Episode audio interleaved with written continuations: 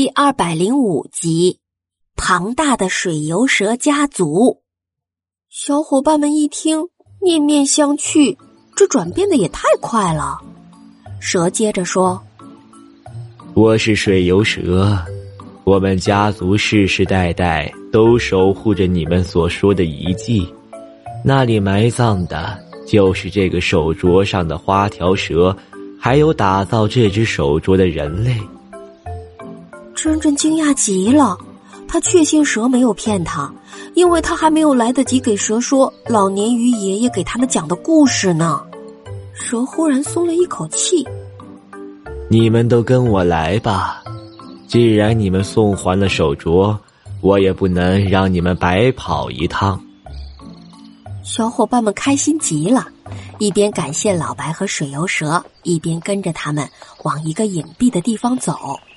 穿过树林，又越过小溪，转过一片低矮的山丘，一座隐藏在杂草当中的破败建筑出现在大家的面前。水游蛇发出一阵嘶嘶的叫声，仿佛在呼唤同伴一样。特特耳朵一动，马上感知到遗迹下面窸窸窣窣的响声。眼尖的珍珍看到杂草里露出一个小小的蛇脑袋，接着大大小小的蛇相继从各个遗迹的角落当中出现了。大家这才惊讶地发现，原来水游蛇家族这么庞大呀！水游蛇率先走过去，跟家人说明了情况。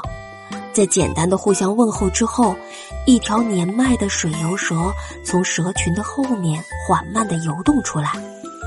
爱悄悄在珍珍耳边说：珍珍，这就是那个遗迹吗？是花条蛇和那个人类曾经住过的房子吗？珍珍点了点头。应该是。还记得老年鱼爷爷说的吗？花条蛇被人类埋在了石头房子后面。这里应该就是那个石头房子了吧？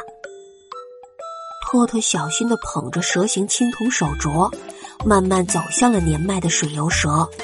水游蛇吐了吐信子，然后用苍老的声音开口说：